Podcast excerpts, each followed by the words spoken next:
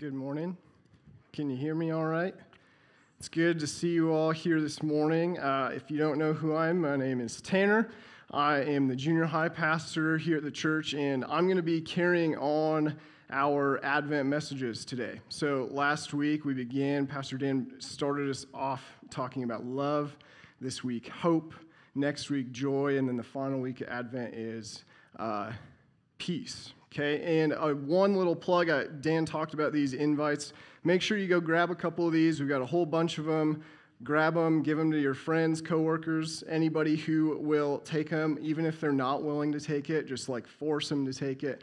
We want people to know that we are available to be joined for Christmas Eve, and so we want as many people as possible to join us. So, Hope is our topic for today. Real easy, real simple, you know, surface level stuff is hope. Just like all these other topics, uh, these topics are chosen and, and talked about across all of Christianity. And more than likely, there are a lot of uh, churches today all over the world talking about the same topic. And so I'm excited to talk about hope because it's necessary. It's what the season brings. It's something that I am excited to talk with you all about. But I'm going to start in kind of a risky way, okay? I'm letting you know this, that I'm going to start by t- paraphrasing a couple stories I read recently that are really sad, but I think they'll help us all get on the same page with this topic of hope and the necessity of hope in our lives. So, I'm warning you, this is a risk at the beginning to talk about something sad when we're talking about hope, but here's here it goes, okay? Uh, there's a book uh, by a man named Viktor Frankl, and if that name rings a bell for you, you probably know the book I'm going to refer to this morning. Uh, it's called A Man's Search for Meaning. Really good book. I would encourage you to read it, but know that it's sad. It has a lot of sad stories, and it's because Frankl lived through the Holocaust. He was a Jewish man uh, a doctor of psychology, and so he, he spent three years at four different concentration camps during World War II. And so it's sad, sad stories. He, he doesn't leave uh, a lot out from, he, uh, obviously, you would have tons of memories over that span of time and all the things that you see, and he's clear about you know, talks about stories of people he knew and the things that he saw. And it's a really tough book to read, but uh, actually considered one of the most like influential books ever written because it's so, uh, it's just good. It's good to learn about those things and see uh, what he has to say about them. And, and the title uh, harkens to what the point of the book is. He, he points to a need that all humans have, okay? We all need some sort of meaning. And ultimately, what he talks about is that we need something to hope for, okay? So there's a couple stories that he wrote uh, that I want to just again, paraphrase to you so that we can get on the same page with this. The first one, uh, prefacing it, uh, he's a doctor, okay? He's technically not a medical doctor, but because he could tell uh, the prison guards that he is a doctor, he got some special privileges, opportunities, though it didn't help him all that much because he still had to go through a lot of things. But so he's a doctor. He has the opportunity to basically do the job that he did before, which was largely in suicide prevention. That was like his specialty before uh, World War II. So he's a doctor and he works with the other doctors. They try to treat people as best they can and things like that. And him and the other doctors noticed something funny, not funny, bad, but peculiar that happened uh, during one stretch of time. So from Hanukkah, again, he's a Jewish man, Hanukkah slash Christmas time to New Year's from 1944 to 1945, him and the other doctors realized that there was a dramatic spike in the deaths in their camp after the fact, after the war was over, they actually went back and asked people who survived the other camps too, and the same thing happened in a lot of other camps as well. And it wasn't that the weather was worse, it wasn't that the treatment was worse. These deaths weren't uh, person killing a person deaths, these were just deaths, okay? And the food wasn't worse. It wasn't some, there was no real evidence as to why these people should have been dying in such higher rates for that week. And so Frankl and the other doctors, they, they tried to make their best guess at what was causing it. And what they concluded was that in the hearts of many of those people who passed away, there had been some secret, hidden away hope that by that time of year, they would have been home. Or maybe not that they would even be home at around the table with their friends and family, but just that they would be free, right? Wouldn't you kind of imagine that that would be something that you would go through too? Like if you had been months in a prison camp and you're needing something to hope for, maybe that'd be a good time of year to assume that that kind of stuff would happen. Something good might happen by then, is what they concluded. And so, of course, these people are malnourished, overworked. Uh, there's disease that runs rampant through these camps. And so on the surface, it looks like they're just, it's a lot of people dying. But him and the other doctors, the ones who would be able to notice like something, something different's going on here, that was their explanation. It's a sad story to realize that even if you don't believe, even if you think you're hearing me talking, you're like, yeah, that's a bunch of mumbo jumbo. Here's, here's what confirmed it for Frankl, because I kind of thought the same thing. Probably just happenstance, probably just rough time of year. You know, we have sickness that goes around even still today at that time of year. Here's what confirmed that suspicion for Frankl, though. On a more personal level, he knew a man in one of the camps who he had become fairly good friends with, and as good of friends as you can in that scenario. And that man made it through that winter time, but he confided in Frankl, who is a psychologist. He, he offered basically therapy to the people that he was in camp with. He confided in Frankl that he had had a dream. And in his dream, there was just some voice that spoke to him that by this certain date in March, I can't remember what the exact date, date was, but the voice told him by this date, you're going to be free. You're going to be out of here. You're going to be okay. You're going to get to see your family and all that stuff. And this guy, he believed it. He took it as gospel. He put his whole faith and whole, his whole hope in that voice, whatever it was in his head, in his dream, as truth. And what Frankl saw was very unfortunate. That day came and went, and the very next day, the man passed away. So his suspicions were confirmed. Of course, this man is a psychologist and he has a different view of the world and all that stuff. So chew the meat, spit out the bones. But I think there's something to this. Don't you think so? That when people lose their hope, there's something about your ability to fight things off and your ability to go through hard times gets, gets weakened. So on the surface, that man, his symptoms said he died of typhus, which was actually the same disease Frankl's wife died of. So this man dies of typhus, but Frankl knew the story. He knew what that guy had said. He knew that the day before, that guy assumed he'd be at home or he'd be free or something like that. So, bringing it to today, bringing it to Christmas, bringing it to Jesus, I, I don't have a fear that uh, you all are going to be so disappointed by something, have a hope crushed so badly that you're going to succumb to it in death or something like that. That's, I hope that won't happen to you all. What my fear, though, is as a pastor and as a person of faith is that we as Christians who should be really hopeful people might have already or might begin to learn to live with a hope deficiency in our lives, okay? Learn to live with just a low level of hope or having hope sometimes, but it's kind of a wishy washy type of hope. That's my fear. And so this morning we're going to talk about hope, where it comes from, where it should come from, and everything in between. So, what I'd like to do before we hop into the scripture is define hope for you in two ways.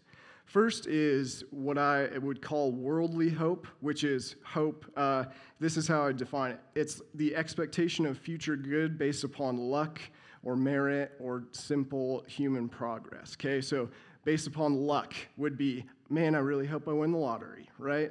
Man, I really hope something just falls into my lap that is good. That's, that's the way that we operate sometimes. We just hope that something good will happen, and we're just basing it totally on me getting lucky and something good happens, right? How about merit?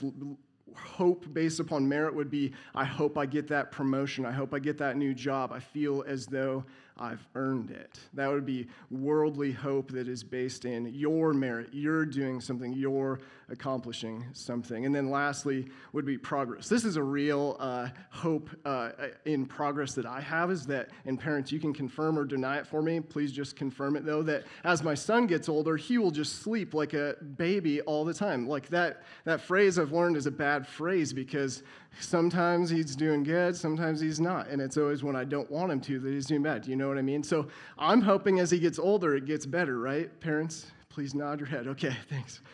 So that's a, that's a hope that I have that's just based on my son getting older. Maybe you have a similar hope for a relationship that as you and your friend or as you and your spouse get older, you'll mature past that one issue you have. Or maybe you, on an individual level, hope that as you age and mature, you will stop dealing with that sin that started when in your teens or your 20s or your 30s or whenever it was. We just hope that once I get a little older, once we get a little further down the road, it'll get better. So that's worldly hope. And I compare that, I want to compare that this morning with what I think we need more of, which is Christian hope, okay? That's the expectation of future good based upon Jesus and his promises.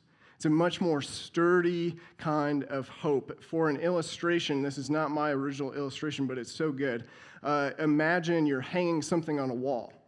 If you're going to hang something on a wall, say just a picture frame, you can just tap a nail into the drywall, put the picture up there, everything's fine, right? Because it's just a picture frame, it'll hold it. So bringing that analogy into real life. You are like the nail, and the weight of the picture is like the weight of life. So, when life is good, when life is light, you could say, it's okay for you to hope in something that's not that strong, right? It's okay for you to hope in, I might get lucky and something will happen. I might, I might earn some way uh, good in my future, or I might just get good in my future because I am growing up and I'm, things are getting better. You know what I mean? So, so when life is light, it can handle that. Those kind of hopes can bear that weight of life. But when life gets heavy, as soon as you put something too heavy for that nail, it's going to rip through the drywall and it won't be able to hold it. And so we compare that with Christian hope, which is like what you usually do when you hang something heavy on the wall, which is what? You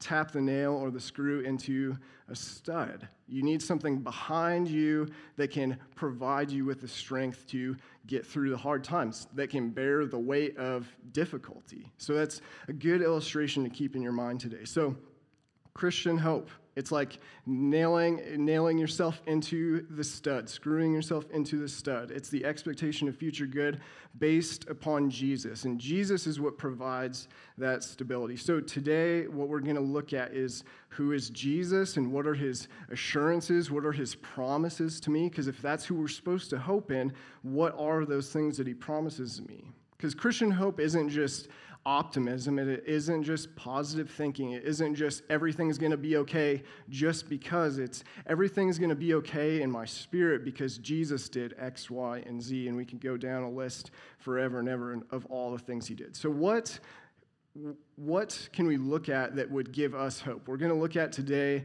uh, a prophecy that gave hope to the people of God hundreds and hundreds of years ago and look at how it kind of applies to us. It actually literally applies to us today, and we'll show you why here in just a minute, okay? So, today, it, your sermon is kind of a choose your own adventure one. Do you like do you guys remember those books ever? Okay, so we you can go in your scripture either to Isaiah 42 or I'm going to be in Matthew chapter 12. You'll see why in a little bit. They're the same basic scripture, actually. So I'm going to be in Matthew because I like thinking about the prophecy in terms of Jesus fulfilling it. That's what we celebrate at Christmas time is Jesus coming to fulfill all these things that were spoken hundreds of years before he even was born.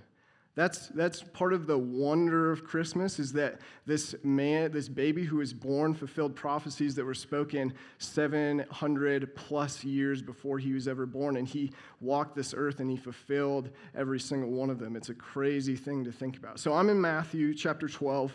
Context for Matthew. If you're in Isaiah, you'll be fine. You can just uh, take this information as it comes. So in Matthew, Jesus has been on a bit of a law breaking streak, okay? And it's not that he's breaking laws. As Jesus said, he came to fulfill the laws. But in the eyes of the Pharisees, he's breaking laws. He went and walked through a field with his disciples on the Sabbath when you weren't supposed to work, and they picked heads of the grain and ate them. And that was unlawful in the eyes of the Pharisees.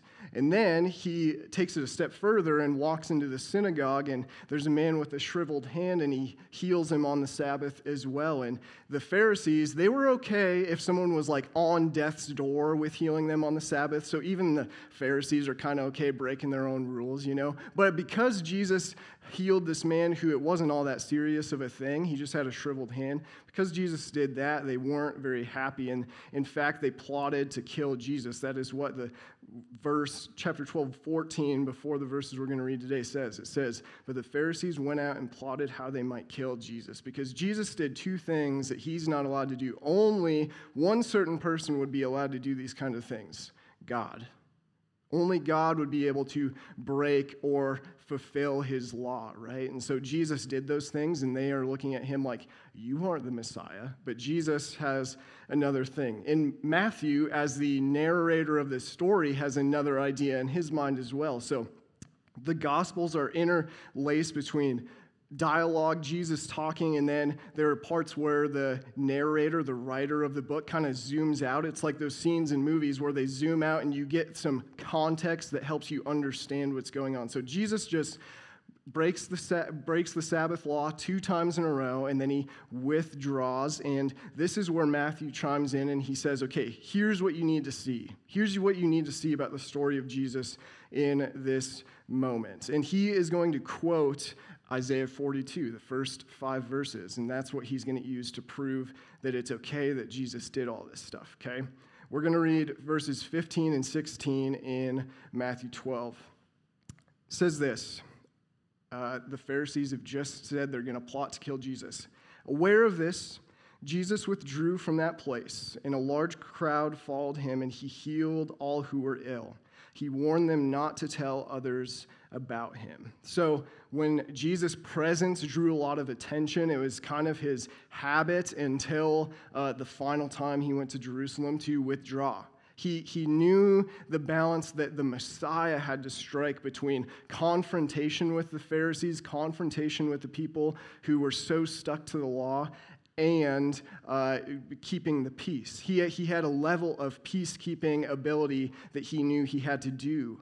And so he withdraws. That's something that we see him do a number of times. And like many other times, the people who just saw him heal the man with the shriveled hand are like, I kind of want to go with this guy. I don't want to stay here in the synagogue. I want to go with that guy who just healed the guy's hand because I might have something that I need healed as well. And so many people followed him out to wherever he went. And he goes and he heals them all, it says, but he asks them not to spread the word any further. And if, I if you're like me, sometimes you hear that or read that part when Jesus is always telling people, don't tell anybody about this. It's kind of weird to me. We'll talk about it as we go. We'll get some help from the following verses today, okay? So 17 and 18 say this This was to fulfill what was spoken through the prophet Isaiah.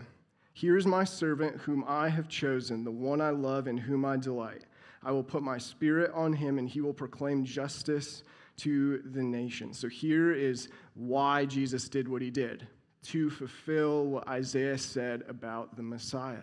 Jesus is coming and he's showing himself as the Messiah. Everything he's doing is to show I'm fulfilling all that God spoke. So here is the zoom out moment. And this is where Matthew, if you can imagine it like a movie, Matthew, as the narrator, says, You know, 700 years ago when Isaiah wrote this little thing about the Messiah, Jesus is doing those things right now as you're watching it. It's kind of cool to think about it that way. And the first thing that Isaiah said sounds a lot like what God the Father said to Jesus after he was baptized, right? Here's my servant whom I've chosen, the one in the one I love in whom I delight. Sounds a lot like the blessing the Father gave to Jesus at his baptism as well. And so, fulfillment of prophecy. He is the one. This is the guy that was spoken of. This was the guy who gave hope to the people of God hundreds and hundreds of years ago. Here he is. He's on the scene. He is here with us now. And here is what he does he possesses God's Spirit and he proclaims justice. And that word justice, it might be judgment in your, in your uh, translation of the Bible. Here's what one commentator said for that word it can be translated justice or judgment, which to me, in my head, those kind of contrast one another. Here's a good way to think about it it's the law, the will, and the counsel of God concerning man's salvation. Okay? So it is justice. It is when the bad is punished and the good is rewarded, but it's also judgment, which is good truth spoken to people about what God is going to do when He weighs the balance of each of our lives. That He knows how to judge us well. He knows how to judge each and every one of us by our heart and all that we've done. So He possesses the Spirit that's shown in his ability to heal all these people. Every time Jesus performs a miracle, it's a showing of his possession of God's Holy Spirit. It's the power of God's Holy Spirit working through him. So Jesus possesses the Spirit. I will put my Spirit on him, is what the prophecy says. Jesus is here healing person after person after person miracle after miracle after miracle, and all of them it's spoken that he was doing this to fulfill what was spoken before. And that's proof of the kingdom of God coming onto the scene. That is what Jesus came to do. So he has the Spirit, and then he also proclaims justice. I'm going to flip to uh, Luke chapter 4 for a moment just reminding you that justice and judgment, those, those words are basically the same. Luke chapter 4, 16 through 21. Here's Jesus first uh, coming onto the scene in Luke's gospel. Kind of a bold move by Jesus. His proclamation of justice slash judgment started off his ministry like this, okay? Luke 16. He went to Nazareth where he had been brought up, and on the Sabbath day he went into the synagogue, as was his custom. He stood up to read, and the scroll of the prophet Isaiah was handed to him. Isaiah, once again, kind of neat. Unrolling it, he found the place where it is written. So here's Jesus quoting Isaiah, but he's saying these words The Spirit of the Lord is on me, the Spirit is on him, because he has anointed me to proclaim good news to the poor. He sent me to proclaim freedom for the prisoners recovery of sight for the blind, to set the oppressed free, and to proclaim the year of the Lord's favor. Those are proclamations of justice and judgment. And then Jesus, he rolled up the scroll, gave it back to the attendant, and sat down. It's kind of a one of those mic drop moments that you've heard of, right? Big time mic drop moment for Jesus. The eyes of everyone in the synagogue were fastened on him because they realized what he just said. And then he verbalizes what they're all thinking. He says, Today the scripture is fulfilled in your hearing, meaning I'm the one who's going to bring this sort of justice. Really bold claim because Jesus is claiming he is the Messiah. He is the one, once again, that Isaiah wrote about, all the other prophets wrote about, that was a piece, a little piece of evidence of hope meant to be spoken to the people of Israel. And Jesus is going, You know, that person that gave you hope all those years ago, I'm here. This is fulfilled in your hearing today. I am the guy that's going to do this. And he takes it. Uh, Isaiah pushes this a step further, and Matthew includes this in his quotation, the last part of verse 18. And he will proclaim justice to the nations, okay? To the nations means not just to the Jewish people who came to the synagogue and worshiped God in the synagogue. He's going to proclaim that justice, that kind of setting the captives free, uh, getting the sight back to the blind, all of those things to everyone. His, his, his target is much wider than was once expected. And so Jesus doesn't just claim to be the Messiah, but he's claiming to be the Messiah for not just the Jewish people, but for everyone. So from these verses, we're starting, we're hopefully starting to see that we are, if we're going to hope in something, we might as well and we should and we should rightly hope in the Messiah, the one that was talked about so long ago, that was prophesied about, that Jesus is now showing himself as the fulfillment of all of it. We should hope in him. Let's go to verses 19 through 21. It says this He will not quarrel or cry out, no one will hear his voice in the streets. A bruised reed he will not break, and a smoldering wick he will not snuff out, till he has brought justice through to victory. In his name, the nations will put their hope. So, starting out, verse 19, Jesus' method for being the Messiah is not a loud or showy one. I, I like to say Jesus is horrible at PR. He's like, I'm going to heal you, but don't tell a person about it, right? Seems opposite to us, but that was how the Messiah was meant to act. That is fulfilling what Isaiah said about what he would be like. He's not going to be the ostentatious type of person that even the Jews probably believe. They would read that uh, prophecy, but they would still kind of think, I kind of want a guy who, like, knows he's a big deal, you know. That wasn't what the Messiah was going to be like. And Jesus knew it. And Matthew knows it. And that's why he quotes this prophecy once again. His method is quiet, it's meek, it's gentle, it's, it's intentional.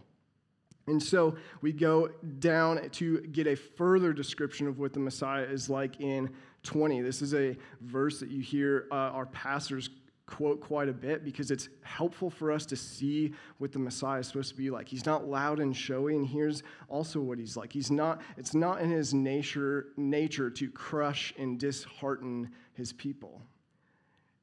A bruised reed he will not break, and a smoldering wick he will not snuff out. So quickly, bruised reed is just a, a reed itself, even not a, bru- a bruised one, is a symbol of weakness in the Bible. And so a bruised one is just weakness. So think about those people who came to be healed by Jesus. Those people were weak in some way. And today we think about ourselves having weakness. Hopefully, we realize that we have weaknesses. We are broken people as well. We have brokenness within us that we have caused some of it, and some of it we haven't caused. Some of it is the sin that runs throughout our world that hurts us all. And a smoldering wick is sort of like a waning desire for salvation. It's a losing of your hope. And so, what is Jesus like? What is the Messiah like, rather?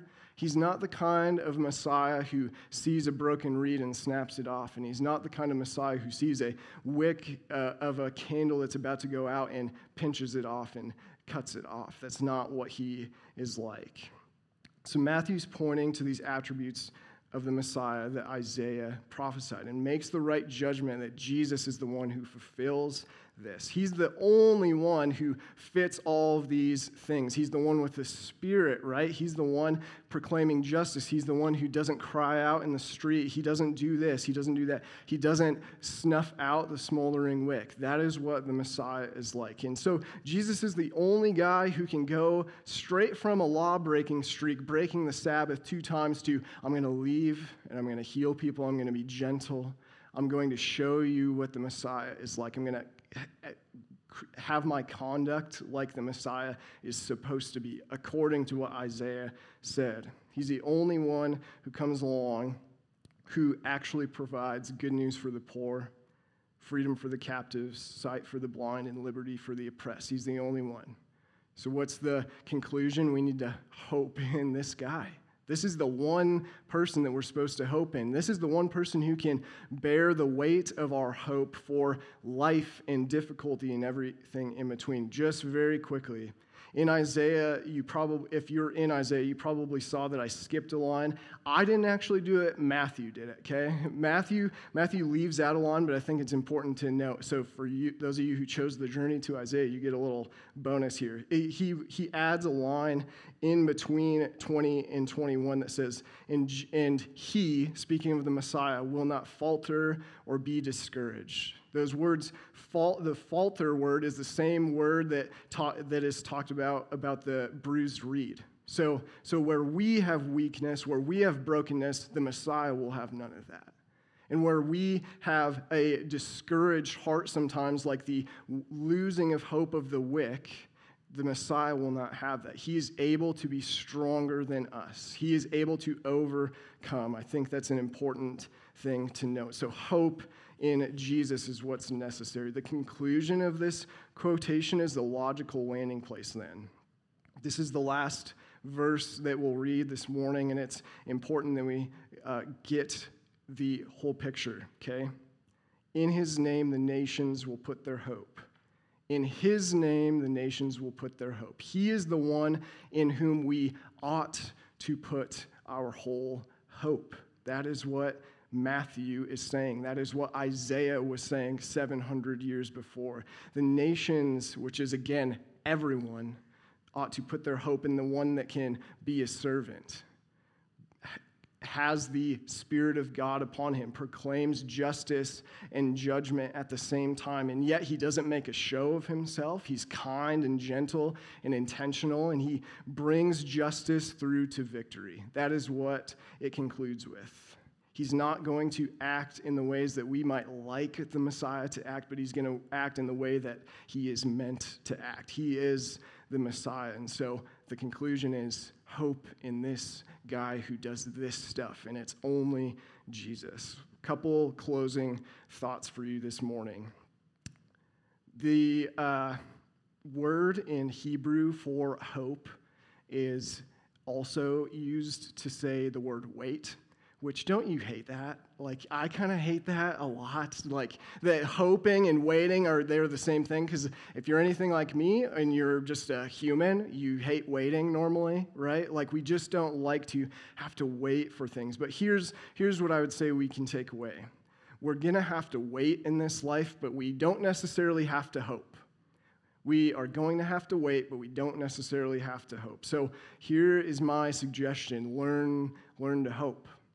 Learn to wait. Learn to wait and hope in Jesus, though, not in your own luck, not in your own merit, not in things are going to get better as time goes by. Hope in Jesus instead. The, the picture that you can think about is Noah as he's waiting for the flood waters to subside. What does he do? He waits and he sends out the raven and he waits and then he sends out the dove and he waits and he sends out the dove once again and he waits. And then God just provides him that little piece of hope, right? One little branch. And that had to be enough for Noah to go, okay, I know God promised he's going to take care of me way back when, hundreds of days ago, but the flood is still here. But he just gave me this piece of hope. Well, every time that it says that Noah waited the week between sending the birds, it's the same word. It's Noah hoped for seven days. It doesn't translate it that way, but you could think about it that way. So, what do we do?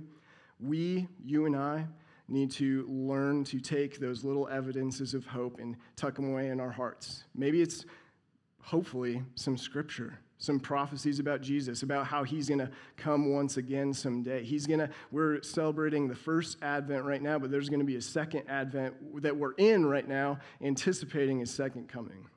Second thing that we can see is that I think what the Messiah comes to tell us is that it doesn't matter how deep the spiritual hole you've dug yourself in in this life is, there's still hope because it's not hope based upon you figuring out how to get out. It's hope based upon the person of Jesus and his promises that is the hope that you can still have. Because I don't know, maybe you're like me and thinking about these people who followed Jesus out to wherever he went to be healed. If I was one of those people in need of being healed, I probably would have been walking up the line, you know, if they had a single file line type of thing. I probably would have been moving my way up the line and thinking, you know, I saw him just heal that person, that person, that person, that person, but I don't know. And once I get up there, it probably won't work for me. That's kind of how we think from time to time. But Jesus wants us to hope in Him. When we hope in Him, He is going to come through. There's nothing that He asks us to hope in, to do with Him, that He will not follow through on.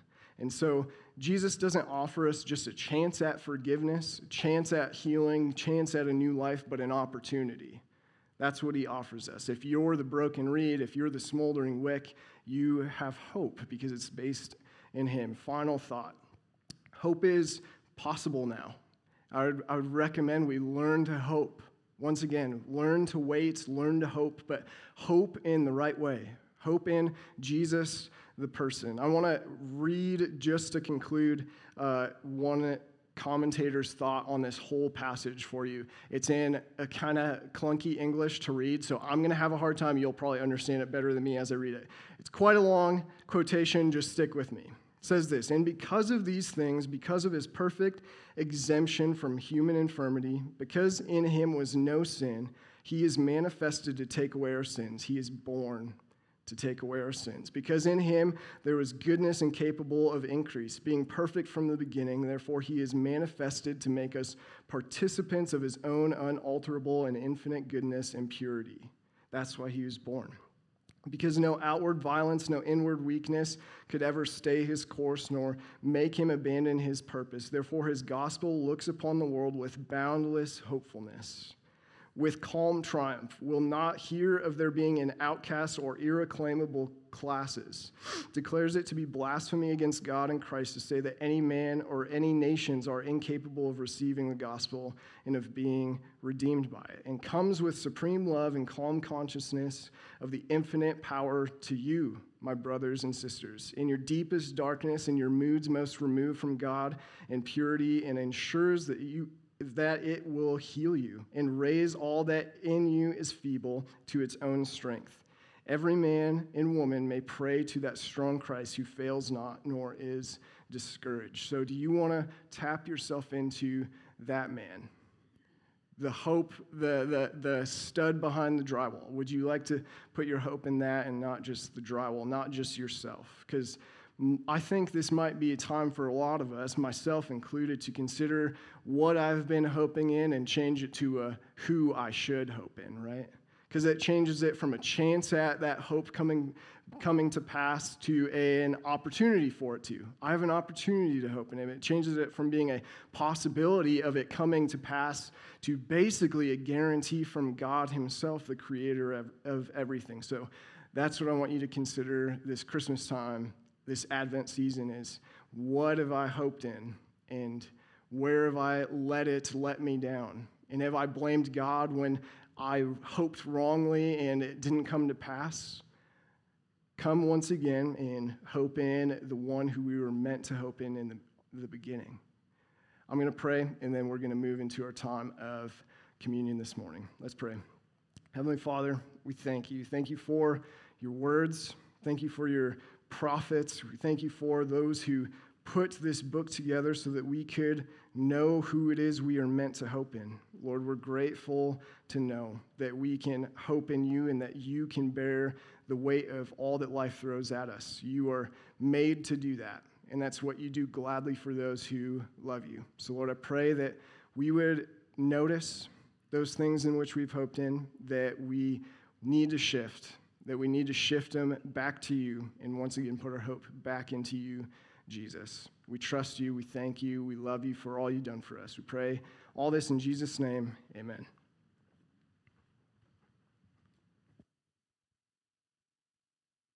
In a moment, as we prepare our hearts for